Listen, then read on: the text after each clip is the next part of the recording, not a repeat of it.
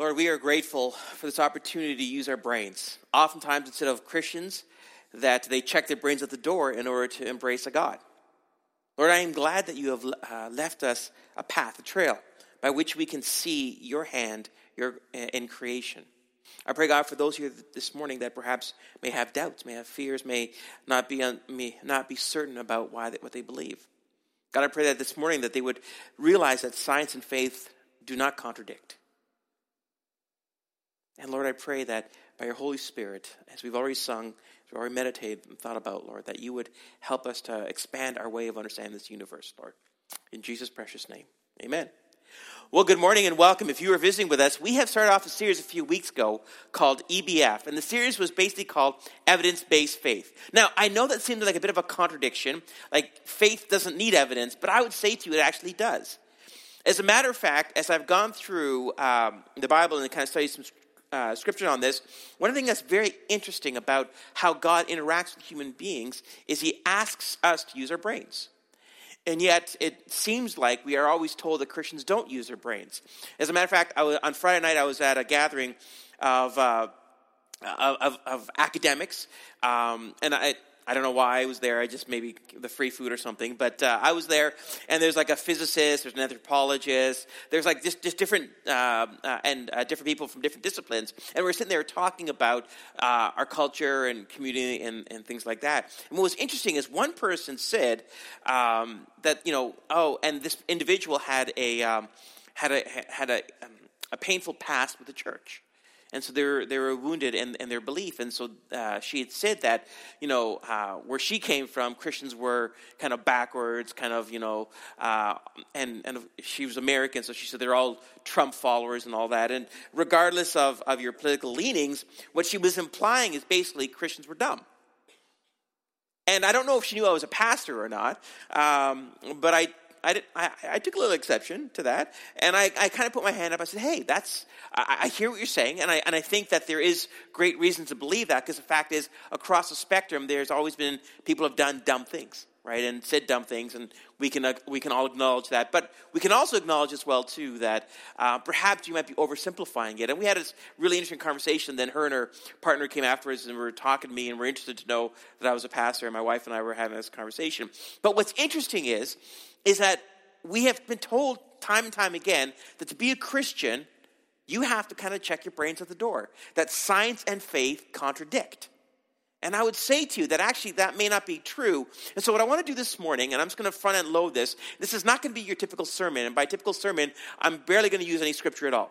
Uh, and the reason for that, and for those of you who know me, you know my passion for God's word and, and, and teaching. And whenever I teach, I use scripture, lots of scripture, perhaps too much, and that can actually be true. But my defense of that is I'd rather teach you what God says than what I say. But this morning it's a different one. We want to talk about faith and reason. And because that, I want to kind of show you some things I think that perhaps maybe people don't talk about a lot. And so it's really going to be science stuff. Now, understand something. I'm not a scientist, nor do I play one on TV. My degree is in theology, my minor is in psychology, and I'm just an amateur sociologist. So that's my, uh, those are my bents. But what I am is curious. I'm curious. I have always been the person that never really accepted answers until I kind of kicked the tires myself. And because of that curiosity, I've always asked questions. I've always said, okay, I, I know this is what we're supposed to do. I know we're just supposed to just believe, but there has to be more than that. And the good news is there is more than that, but we have to kind of dig a little deeper and kind of go from there. But let's review last week what we talked about. I said to you last week that there are three worldviews that this culture, our culture, has been built upon, right? I said to you that there's Greek, Latin, and Hebrew right? And I said to you, the, the, Greek way of thinking is descriptive and explanatory, right? We looked at Aristotle and we saw how he described the world, right? So Aristotle or Greek way of looking at things is, is, is about description and explaining how things are, right? The Latin way is about method and process, right? The Latin way of thinking is very much, let's take this apart and see how it works, right? It's about the inner workings, right? Hebrew is different. Hebrew is all about uh, value and place. Like, well, what is it supposed to be? Now, the reason why that's important is, is because when you read the Gospels, for example, you get no description of what Jesus looked like. Not a single one. Right? And, and so what's interesting about that is to the Hebrews, what Jesus looked like was unimportant to them. To the Greeks, Like when you read some of the, uh, some of the uh, Greek uh, writings there, you see that they describe, right? So we know what Alexander the Great looked like. We know what different individuals looked like. Why? Because they described them, right? Because that was important to them. But to the Hebrew, that wasn't important at all. And so sometimes our frustration with the Bible is, is we are bringing a Greek or, Greek or Latin perspective to Scripture, and we're asking it, we're asking it questions that it's not going to answer because it doesn't matter. Right? The prophets and, and, and all the individuals of the Bible, very rarely will they describe them because, it, again, to the Hebrew mindset, it didn't matter. Right? What, what were they saying? What was the value of what they were saying? That was what was most important to them. I said to you last week, and last week we kind of looked at the historicity of the Bible. And I said to you, and I made this claim, and I'm going to say it one more time here there has never been any historical, anthropological, or archaeological discovery to bring into doubt the narrative in the Old and New Testaments. To date, to date, there has never been a discovery of any sorts that has brought into account question the accounts of the Bible. Now, remember something, okay? The Bible is a narrative of a group of people throughout history. These people interact with other people, i.e., the Egyptians, the Babylonians, Mesopotamians, right? The Hittites. These are other people. They, they interact. The best way to disprove the Bible is to disprove these people existed, disprove these interactions, disprove these battles. But the problem is the Bible consistently lines up historically of what we know of this time, of this place, of this particular time period, right? Next week, we're going to be looking at um, world religions, and we're going, to say to, ourselves, why, does, why should we follow Jesus and why not other followers? And we're going to take a, we're going to examine other sacred scriptures and apply the scientific method to them and see why the Bible is kind of a unique document in that way. And that's kind of that will be what's next week. I, I closed with uh, a quote from Timothy Keller. And I love what he says about this. He says, To stay away from Christianity because part of the Bible's teaching is offensive to you assumes that if there is a God, he wouldn't have any views that upset you.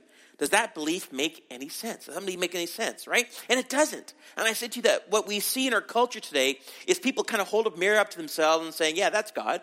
Because it, he, he thinks like me, he looks like me, he acts the way, and this is what I'm comfortable with, and this is what I'm uncomfortable with. And what we tend to do is we self edit the Bible based upon our own preferences. And that's dangerous. Because what happens then is that you begin to take parts out that are actually kind of important right? And so, yes, there are ways of culturally understanding the Bible. There are ways of traditions. And one of the things that UCC, one of the things I teach you is that when we read through the Bible, there's a Hebrew way of understanding the Bible. And sometimes you have to unpack that Hebrew way to really understand what that looks like. N.T. Wright, one of my favorite writers, he does that in such a great way. He really unpacks the Hebrew way of understanding the Bible. As a matter of fact, our Easter series this year is going to be looking at the Messiah, right? This role of the Messiah in the Old Testament and why Jesus was this individual and the significance of that. Because for us as Gentiles, we don't really understand why that was so significant for people back then. So that's what we looked at last week. Now, uh, a couple years ago, uh, a Chicago based uh, engineer decided that he would put together a list of the 40 smartest people of all time. And he created an algorithm up and he put this list and he bounced it off some other academics. And at the end of it, what happened was people go, yeah, these people on the list seem like the, the smartest people. Now, some people say, well, I don't know about 37, maybe 26, you know, like, I, you know, but the top 10, top five, everyone's like, yeah, these are the smartest people on that list. So coming at number five is a guy named James Maxwell. James Clerk Maxwell, born 1831 to 1879. We think his IQ is about 190. Okay? That's really impressive, just to be clear, right? And so uh, James Maxwell was uh, one of the greatest scientists who ever lived. Uh, we owe one of the most significant discoveries of our age, the theory of electromagnetism. Uh, um, he, he's kind of considered the father of modern physics. And so he is uh, the, the fifth smartest person of all time. Coming in at number four, I don't mean to sound like Dave Letterman, uh, is a guy named Isaac Newton, Sir Isaac Newton. I think many of you know who uh, Sir Isaac Newton is. He uh, was a physicist, a mathematician, and is credited one of the greatest minds of the 17th century and was one of the people that ushered in the scientific revolution, right? So, um, and we think that his, his uh, uh, IQ is about 195, 200 approximately, right? That's what we think there. Coming at number three, so we're like, come on, come on. No, it's uh, Leonardo da Vinci. Right? Leonardo da Vinci was, uh, again, the Italian Renaissance. He was one of the uh, foremost thinkers. He was, he was a painter, he was a mathematician, he was an inventor, he was, um, he was a multidisciplinary, smart kind of first individual, brilliant, brilliant in what he did. Uh, his IQ, we think about 200, 205 uh, in that range. Coming in at number uh, two, Albert Einstein. Now, many people thought that maybe Albert Einstein should be number one but there's actually someone else, a different number one. Uh, Albert Einstein, of course, uh, theory of relativity and uh, all that like. So Albert Einstein is pretty much known to our culture, so I don't have to unpack him. Coming at number one, I mean, any guesses on who number one might be? George W. Bush. That's exactly, you are in the wrong church. Um, at, at number one, we have an individual, his name is uh, Johann Goethe. I hope I said that correct. I've been practicing that right. Johann Goethe is uh, his IQ is between 215 and 220. By the way, they say that when you get past the 200s, you're like you're like the smartest person. Like this is like the top percentile of anybody that ever existed. Let me tell you about Johann Goethe. He's an iconic figure of the German Romanticism. He was uh, he was a composer. He was a writer. He wrote Faust for those of you who've done have studied literature. Uh, he's a theoretical uh, uh, physicist, biologist, polymath, uh, artist, and statesman. Let me tell you a little bit about uh, Johann Goethe and a little bit what he says. Um, the beginning of faith is the beginning of fruitfulness, but the beginning of unbelief, however, glittering, is empty. Another way, another time he wrote this Yet I hold all four evangelists as thoroughly genuine, for there is in them the reflection of greatness which emanated from the person of Jesus, such as only once has appeared on earth. If anyone asks whether it is in my nature to pay him devout reverence, I say, Surely yes. I bow before him as a divine revelation of the highest principle of morality. Five individuals, these are the top five smartest people of all time. And again, many people say, Yeah, absolutely. Of those five people, Four of them are Christians. And of those five people, all of them are theists. Albert Einstein is not would not be considered a Christ follower, but he was a theist. Towards late, towards the end of his life, he was um, he was he became wrestling with the belief that there was some higher intelligence. Because the more he studied the universe, the more he realized that the universe was what it was. He began to believe that there was something more. Although he never claimed that something more was Jesus or, or what we would say a Judeo Christian God. Now, that may startle you to know that four of the five smartest people of all time believed in Jesus. Because what you are told is, is smart people, as they get smarter, more degrees, religion or faith becomes less important. Now, that may be true, and I would say in North American culture, and I don't think it's by, by education. I actually think it's by preference, uh, but that's a whole different conversation. But um, when we take a look at really what, what, what looks like the smart people of all time, four out of the five of those smart people would say that Jesus was the Son of God and that we're faith. James Clerk Maxwell was actually a uh, deacon in his church, right? And this is like number five on the list. Now, that may startle some of you, but I think it's important to kind of re- remind ourselves that the narrative that we are told of backwoods, kind of po- podunk Christians is actually might be greatly exaggerated. In um, June 22nd, uh, 1633, something happened. And this is where the church and science went two separate directions. This is an important moment, right? Now, what happened was something called the trial of Galileo. And uh, some of you know where exactly I'm going with this.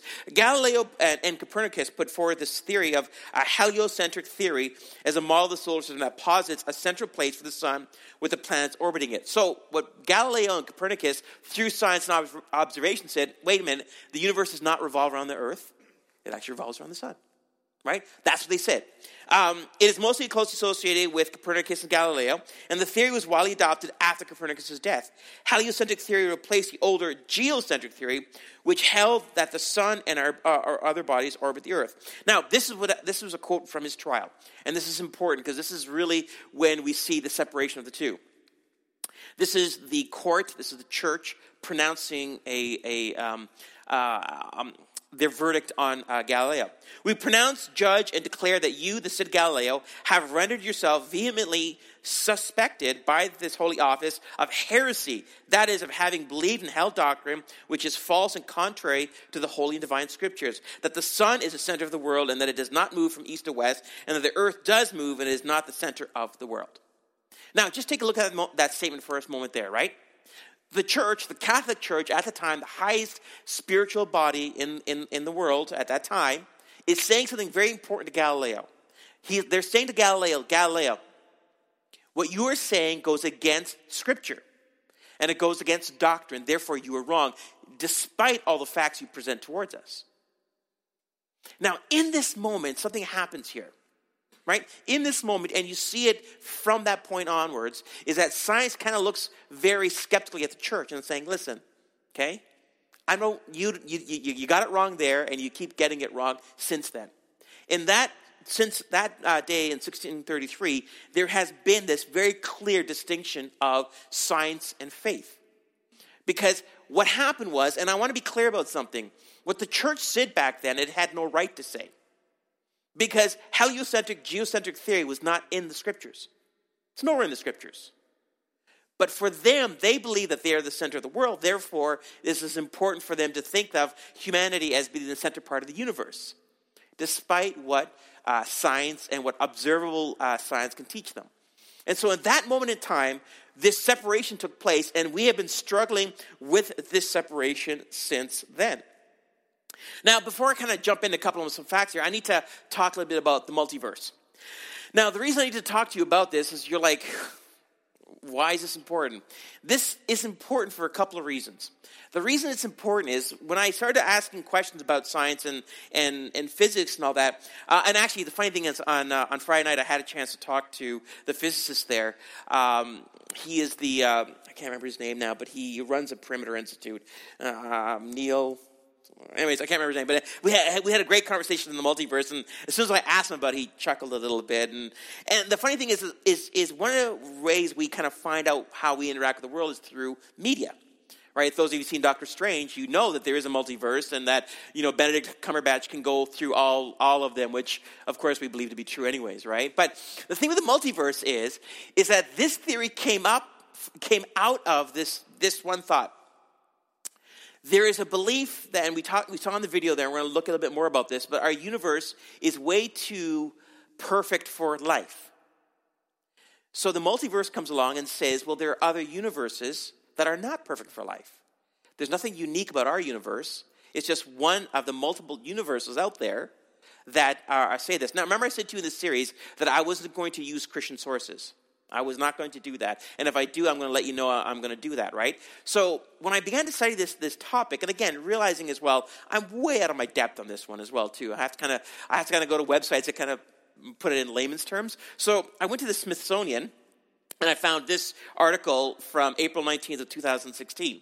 And it says this it is easy to write theories, says Carlo Rovelli of the Center of Theoretical Physics in Luminy, France. Here, Rovelli is using the word colloquially to talk about hypothetical explanations of how the universe fundamentally works.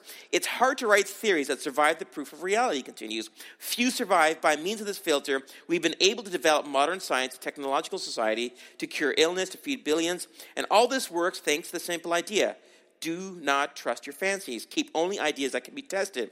If we stop doing so, we go back to the style of the thinking of the Middle Ages.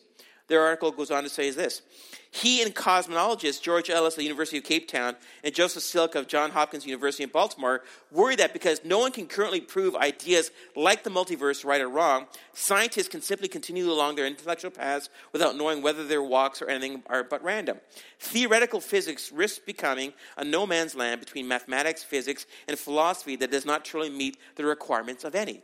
Now, why is this important? It's important because the multiverse is something that was used to say, oh, by the way, our universe isn't unique. There's many universes out there. And in common usage, many people go, oh, okay, that makes sense. The problem with that is there's no proof. There's, there's no proof of the multiverse. But it's put forward as a way of saying our universe is not unique. There's other universes out there.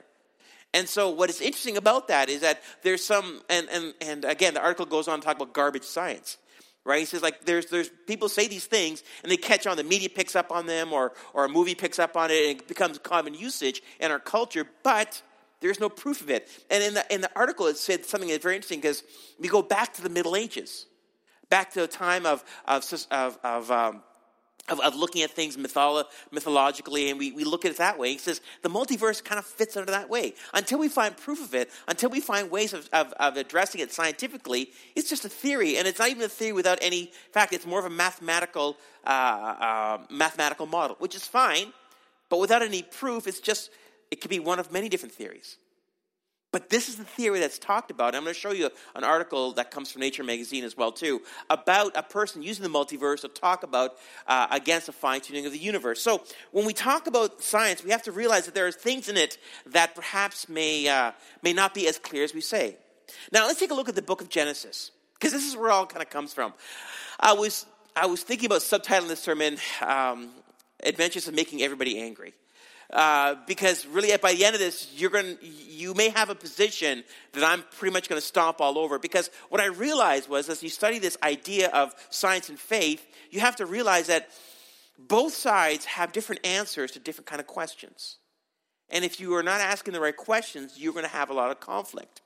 So the first thing we have to understand about genesis is genesis starts off with this. In the beginning god created the heavens and the earth right that's how the that's how the, our Bible starts off, and that's how Genesis begins off. That that what we are saying is at the very beginning, God created everything, and I think most of us can kind of go, uh, okay, if you are maybe atheist or perhaps uh, somebody who who doesn't believe in a God, you like, okay, whoa, whoa, whoa, right? But for most people, I think we say, okay, some God, some higher power, whether it be, you know, Muslim, Buddhist, whatever, whichever way you look at it, there is some higher being that starts everything. And you're like, Okay, fair enough, right? Problem with Genesis, though, is that we are asking the wrong questions, Greek and Latin understanding of it, but not really how the Hebrews wrote it. I actually found it kind of interesting as when I began to study what authors write about Genesis, a couple things kind of uh, uh, came out. Augustine wrote this: "What kind of days were these? Or, uh, what kind of day, uh, kind of days these were is extremely difficult, or perhaps impossible to determine." A guy named uh, J. Gresham Machen, by the way, uh, conservative evangelical commentator, says this It is certainly not necessary to think that the six days spoken of in the first chapter of the Bible are intended to be six days of 24 hours each. Another guy named Carl F. Henry, again, uh, a conservative uh, biblical scholar, says this Faith in an inerrant Bible does not rest on the frequency or antiquity of the earth. The Bible does not require belief in a six literal 24 hour creation days on the basis of Genesis 1 and 2. It is gratuitous to insist that 24 hour days are involved or intended.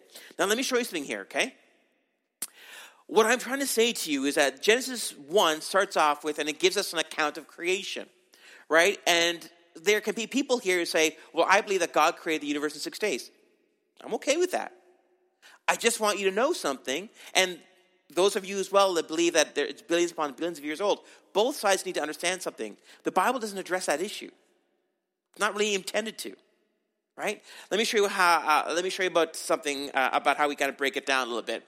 The Old Testament scholar and Hebrew linguist Gleason Archer, a strong advocate for inerrancy, wrote, "On the basis of internal evidence, is this writer's conviction that Yom in Genesis could not have been intended by the Hebrew author to mean a literal 24-hour day. Now, Yom is a word day, right? It's a Hebrew word for day. But the thing is, though, is it means day, space of time, time period."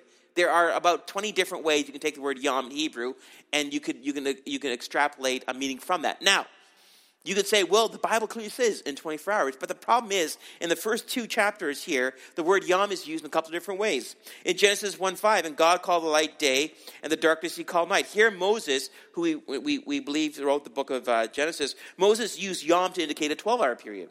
In Genesis 1.14, and God said, Let there be lights in the firmament of the heavens to divide the day from the night, and let them be for signs and for seasons and for days and years. Here Moses uses Yom to indicate a 24-hour day.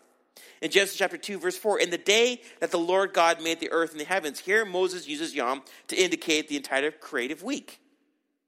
Now, why is this important? Because what can happen is, is when you go to Genesis 1 and 2 and you start putting calendars, you start putting uh, uh, things like that in there, what you forget is Genesis chapter 1 and 2 is it's largely poetic. Moses is writing it not to give us a linear idea of how creation happened, but he's trying to give us an idea of what God intended to do. That he was creating a space for humanity, that we are different than every other creature on this planet, that he is creating something for us. The mechanism of creation was not important to Moses. Why? Because it's a Hebrew way of thinking. It's about value. It's about what, what, what does it mean? So, one of the things we have to understand is that in Genesis, there are a couple of phrases that should kind of alert us to this. In Genesis chapter 2, verses 1 and 2, thus the heavens and the earth were completed in their vast array. By the seventh day, God had finished the work here he had been doing. So, on the seventh day, he rested from all his work. If you believe God needs to rest, you don't really understand God. So, what is the language trying to tell us here? It is poetic, it is, image, it is imagery for us to understand, but God does not need to rest right? In Genesis, uh, in verse 7, the Lord God formed a man from the dust of the ground. Now, last time I checked, you have minerals, but you are not dirt. Because if you go outside in the rain, you're not going to melt, right? No one fears sending their kids up to a sandbox to make a clay figure house and come spring to life. If that's what you think human beings are, then perhaps you should probably go back to biology 101. Right? What is the writer saying here? What is Moses saying here? That he's trying to convey an image that this creation of humanity is unique and special. Right? But he is using poetic language to show us that creation. And again, in verse 19, the Lord God had formed out of the ground all the wild animals and the birds of the sky. Again, just to reiterate, I don't believe anybody believes here that birds and animals are springing up out of the ground. So, what you have to say to yourself is this language that is being used here is poetic. And because it is poetic, we have to kind of step back a little bit and saying, okay, this is not meant to give us a linear uh, understanding of evolutionary thought or creationist thought, both of which uh, I think I have great things to say, but maybe asking the wrong questions of Genesis 1 and 2.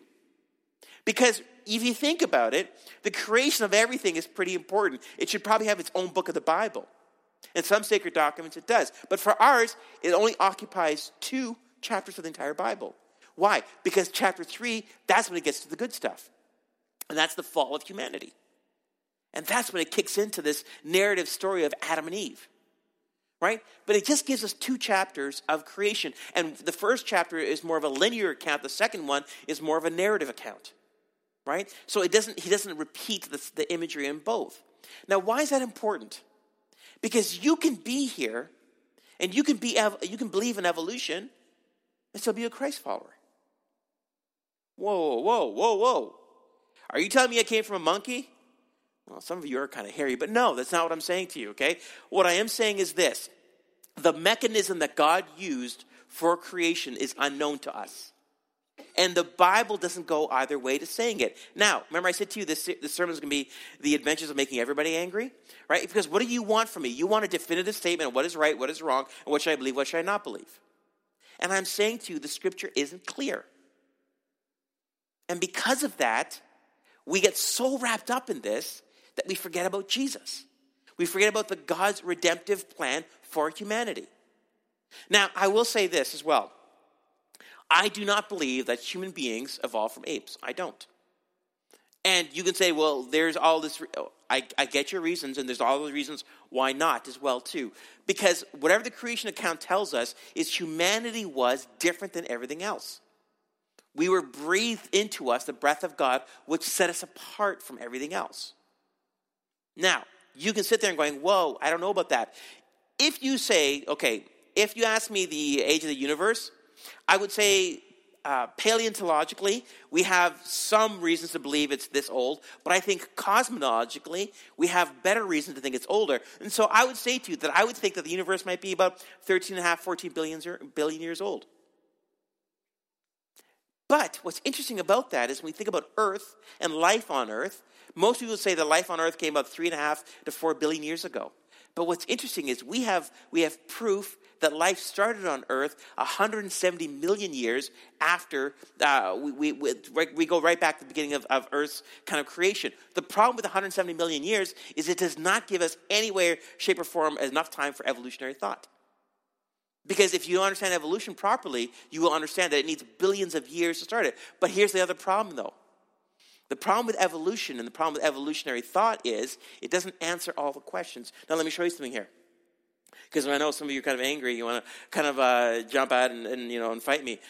You can do so, but uh, understand something, okay?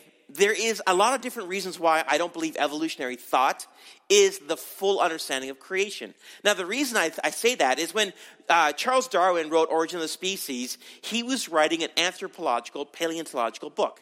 Here's what I mean by that Charles Darwin did not understand cellular structure, biology, DNA. All he could do is observe externally animals. So, for example, the finches and their beak size.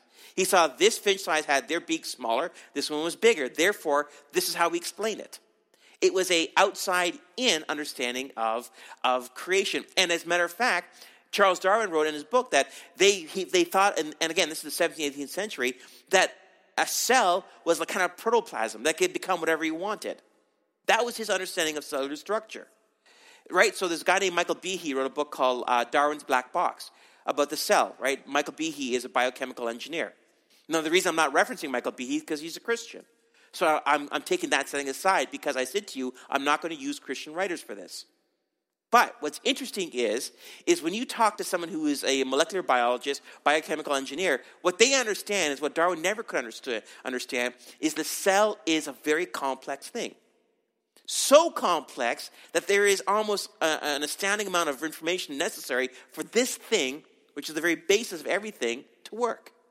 Now, let me show you some, uh, some what some uh, people say about this. Um, Dr. Leon Ferris, who's a PhD, he says this The principle of Darwinian evolution now is not just an explanatory theory, but also a, a, debunker of theism. As such, it has been elevated to a status of unquestionable truth to the extent that biologists who may have doubts on its fireproof status would not admit it so in public, in, in case they become pariah uh, in their community. He goes on to say this the second difficulty I have is related to the spontaneous appearance of information carrying replicating systems and ultimately of what may call mentality. At the prebiotic stage of evolution, Darwinian competition cannot, by definition, assist the evolutionary process. Now, here's a part here natural selection requires that primitive life is already there for the process to begin. Evolutionary thought cannot tell us how life started. And the whole teaching of primordial soup, we're going to look at in a moment here, is so mathematically impossible that it, it, becomes to the point where the people that are pushing against actual evolution are people who say, okay, whoa, whoa, whoa, DNA, biochemical, uh, like these type of things. This is how you become who you become. And we also know, too, that this information, the vast amounts of information stored in this strain of DNA, is, is, is how we understand development. And so, because of that, okay, well, let me tell you a story. My wife and I, when we, uh, we had our, our children, it was always kind of a funny thing when we picked the kids up from school. Because when I picked up from school, they looked at me and they looked at our kids and like, um, I don't, okay, stepdad maybe? Or, uh, you know, trophy dad, which, you know, of course, right? Um, then when my wife, right, Scottish redhead, picked the kids up from school, they looked at her like, okay. See, they, what they couldn't do is a racial math. And the racial math is when we both showed up, they go, oh, these kids come from these two people, right? And it's like, oh, okay, that makes sense. Now, why am I telling you that? Right? Because our genetic codes are put together to produce these, uh, these children that we have. Um, and, and, and what's important about that is that we can say, oh, okay, this is how it works. What Darwin could never understand was is that they don't just spontaneously get to choose uh, their skin color, pigmentation, things like that. They, that it's, it's in the DNA. And so when we talk about evolution, there are a great amount of reasons to, to, to say there isn't quite all the answers there that uh, uh, can be. Um, uh, in Nature magazine, a guy named uh, Philip Ball said this 60 years ago, on the very definition of gene is hotly debated. We do not know how the most of our DNA does, nor uh, how or what extent it governs, it governs traits. In other words, we do not fully understand how evolution works at a molecular level. You can go on and read the rest of the quote there. But what he's saying, this is Nature magazine, right? Again, not a Christian magazine. I, I, told you I wouldn't use those. But he's saying is basically at a molecular level, we don't understand how evolution can work at that level. Because what we understand is information is passed on. And when it's passed on, it's passed on in this certain way. And if it's broken, it actually creates a detriment to health, not actually improvement, which is what needs to happen with evolutionary thought. And so, um, molecular engineers are going like, wait, wait a minute, we don't have everything together. uh, Francis Crick, who won the Nobel Prize in Physiology and Medicine in 1962, he was one of the guys that mapped out uh, the DNA strand. It said this An honest man, armed with all the knowledge available to us now, could only say that, in some sense, the original life appears at the moment almost a miracle. So many are the conditions which would have had to been satisfied to get it going. This is the guy that won the Nobel Prize for DNA. And when he began to realize how much information was encoded in the DNA, he realized that this is almost this is, this is impossible by random selection. Uh, Francis, Collins, uh, Francis Collins, uh, who oversaw the Human Genome Project, which you might have saw in the paper years ago, he's a Christian, but he also believes in evolution as well too. But he will also say to you that evolution does not answer all these information about mapping out the human genome. There's too much information here. And this information that's not even necessary. We don't even understand what it does. And because of that, there's all these questions. Um, Sir Frederick Hoyle, which you saw there, again, Sir Frederick Hoyle, not a Christian. Again, I told you I wouldn't use that. Uh, mathematician, biologist, uh, he says this. In fact, even if the ideal primordial soup existed, and if it were repeatedly jolted by electrical charges, as in the famous uh, Miller-Urey experiment, the time required for the formation of any one of the requisite 200,000 proteins would be roughly equivalent to 293.5 times the estimated age of the Earth. So basically, he's saying there's not enough time to create the necessary uh, uh, building blocks for life. It's just, it's impossible. Right? And again, he's calculating it out and saying, oh, okay. Is the universe fine tuned for life? PBS had this great article, um, and I have it here. Uh, and basically, what it was is a individual saying, okay, this world seems too fine tuned. It talks about an individual, and this is what they say. Um, that night in Hawaii, Sandra Faber, she a Bachelor of Science PhD, declared that there are only two possible explanations for fine tuning. One is that there is a God and that God made it that way, she said, but for Faber, an atheist, divine intervention is not the answer.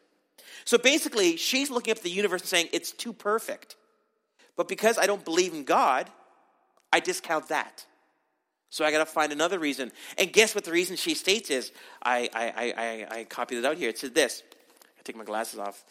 The only other approach that makes any sense is to argue that there really is an infinite or very big ensemble of universes out there that we are in. This ensemble would be the multiverse. Remember, I told you that the multiverse is the explanation to talk about fine tuning?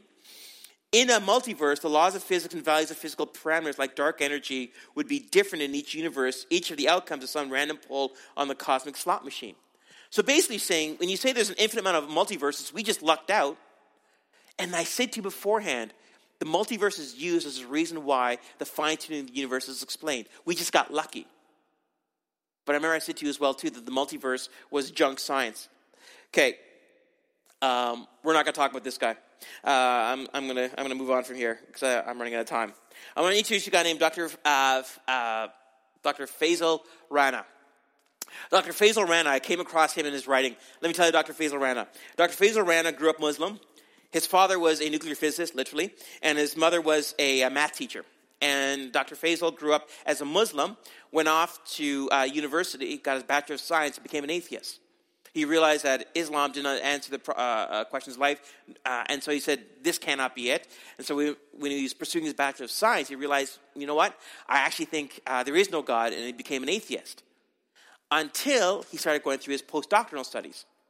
And when he became, when he got his PhD in chemistry and with emphasis in biochemistry, he realized something. Again, as I said to you, that when you get down to life at that level, it's too much. It's too much. There's too much information, there's too much design inherent in it at the very smallest level. And this is what Dr. Fazale says. This elegance, evidence in virtually all aspects of the cell's chemistry carries profound philosophical and theological significance that prompts questions about the origin, purpose, and meaning of life. Though I once embraced evolutionary paradigm, it is inadequate explanations for the origin of life coupled with the sophistication and complexity of the cell's chemical systems. Convinced me as a biochemistry graduate study that a creator must exist. It is supranomical, improbable for the essential gene set to emerge simultaneously through natural means alone. If left up to evolutionary process, not enough resources or time exists throughout the universe's history to generate life in its simplest form. Dr. Fazale became a Christian because of his postdoctoral studies, because he realized something at the very molecular level that life was profoundly complex. And it's so complex that the randomness that people talk about is impossible to create life as we know it. Now, why is this important? And I'm going to close here. This morning, what I really want to show you is something very, very interesting. Is there is this revolt within the scientific community. We don't hear about it because it doesn't fit the, the, the narrative in our culture. But scientists are becoming more, uh, they move from atheist to agnostic, and they move from agnostic to Christian. Now, isn't it interesting they don't become another religion? The reason science exists is because in the early stages of science, Christians said that God created the universe and he created that universe with laws. And those laws could be understood by us as human beings. And this is why most scientists who come to that point of saying there is a designer somehow, for some reason, seem to go toward becoming a Christian. Dr. Fazale could have became a Muslim again. Again, that's his background. But for some reason, Christianity explained the, the beginnings of the origins of the universe. I didn't even get into the Big Bang. I didn't get to the, the, the beginning of all things. I, I, I don't have time for all that, and I'm way over time right now. The point is this if you are a Christian, and you struggle with faith and science and reason, you're like, I don't know how these two uh, coexist. They do. But make sure you ask the right questions. Don't go to Genesis 1 and 2 and say, This is what I believe it should say. Instead, say, God created everything. We don't know the mechanisms of that creation, and He created humanity in a special place of that creation. That's how we understand the world. And everything else from that. So if you are a Christian and you saying, you know, I believe in evolution, you, by all means, please do. I believe that you can believe in a macro evolution, not a micro evolution, but that's a whole other conversation. We are going to celebrate communion now. Please understand, we're, we're running a little bit behind. I apologize for that. A lot of information. The kids are coming in to celebrate with us. I'm going to get the ushers to get ready uh, for that. Uh, worship team, come on up. Uh, they're going to celebrate communion. They're going to help us with that. Here's what I want you to do. In this moment of transition, I just want you to ask a question. And the question is a simple one, really. What's your faith based upon? What's your faith based upon? Is it based upon your understanding of the universe? Because if that's what it's based upon, that's a very small reason for it to be based upon. Or is it based upon something more than that? And that is, there is a creator, there is a God that made everything for us and has a plan and a purpose for us. That's really what this sermon is about. That's what the series is about, is to help us give us reasons for that. Let me just pray, and the ushers are going to start distributing the emblems. Lord, I pray right now for each person here. I pray for their brains, that gray matter between their ears. Lord, that we would know that you have given us a reason for a reason. That we could explore this universe, explore creation, and everything that we learn draws our eyes upwards and, and just worship of you.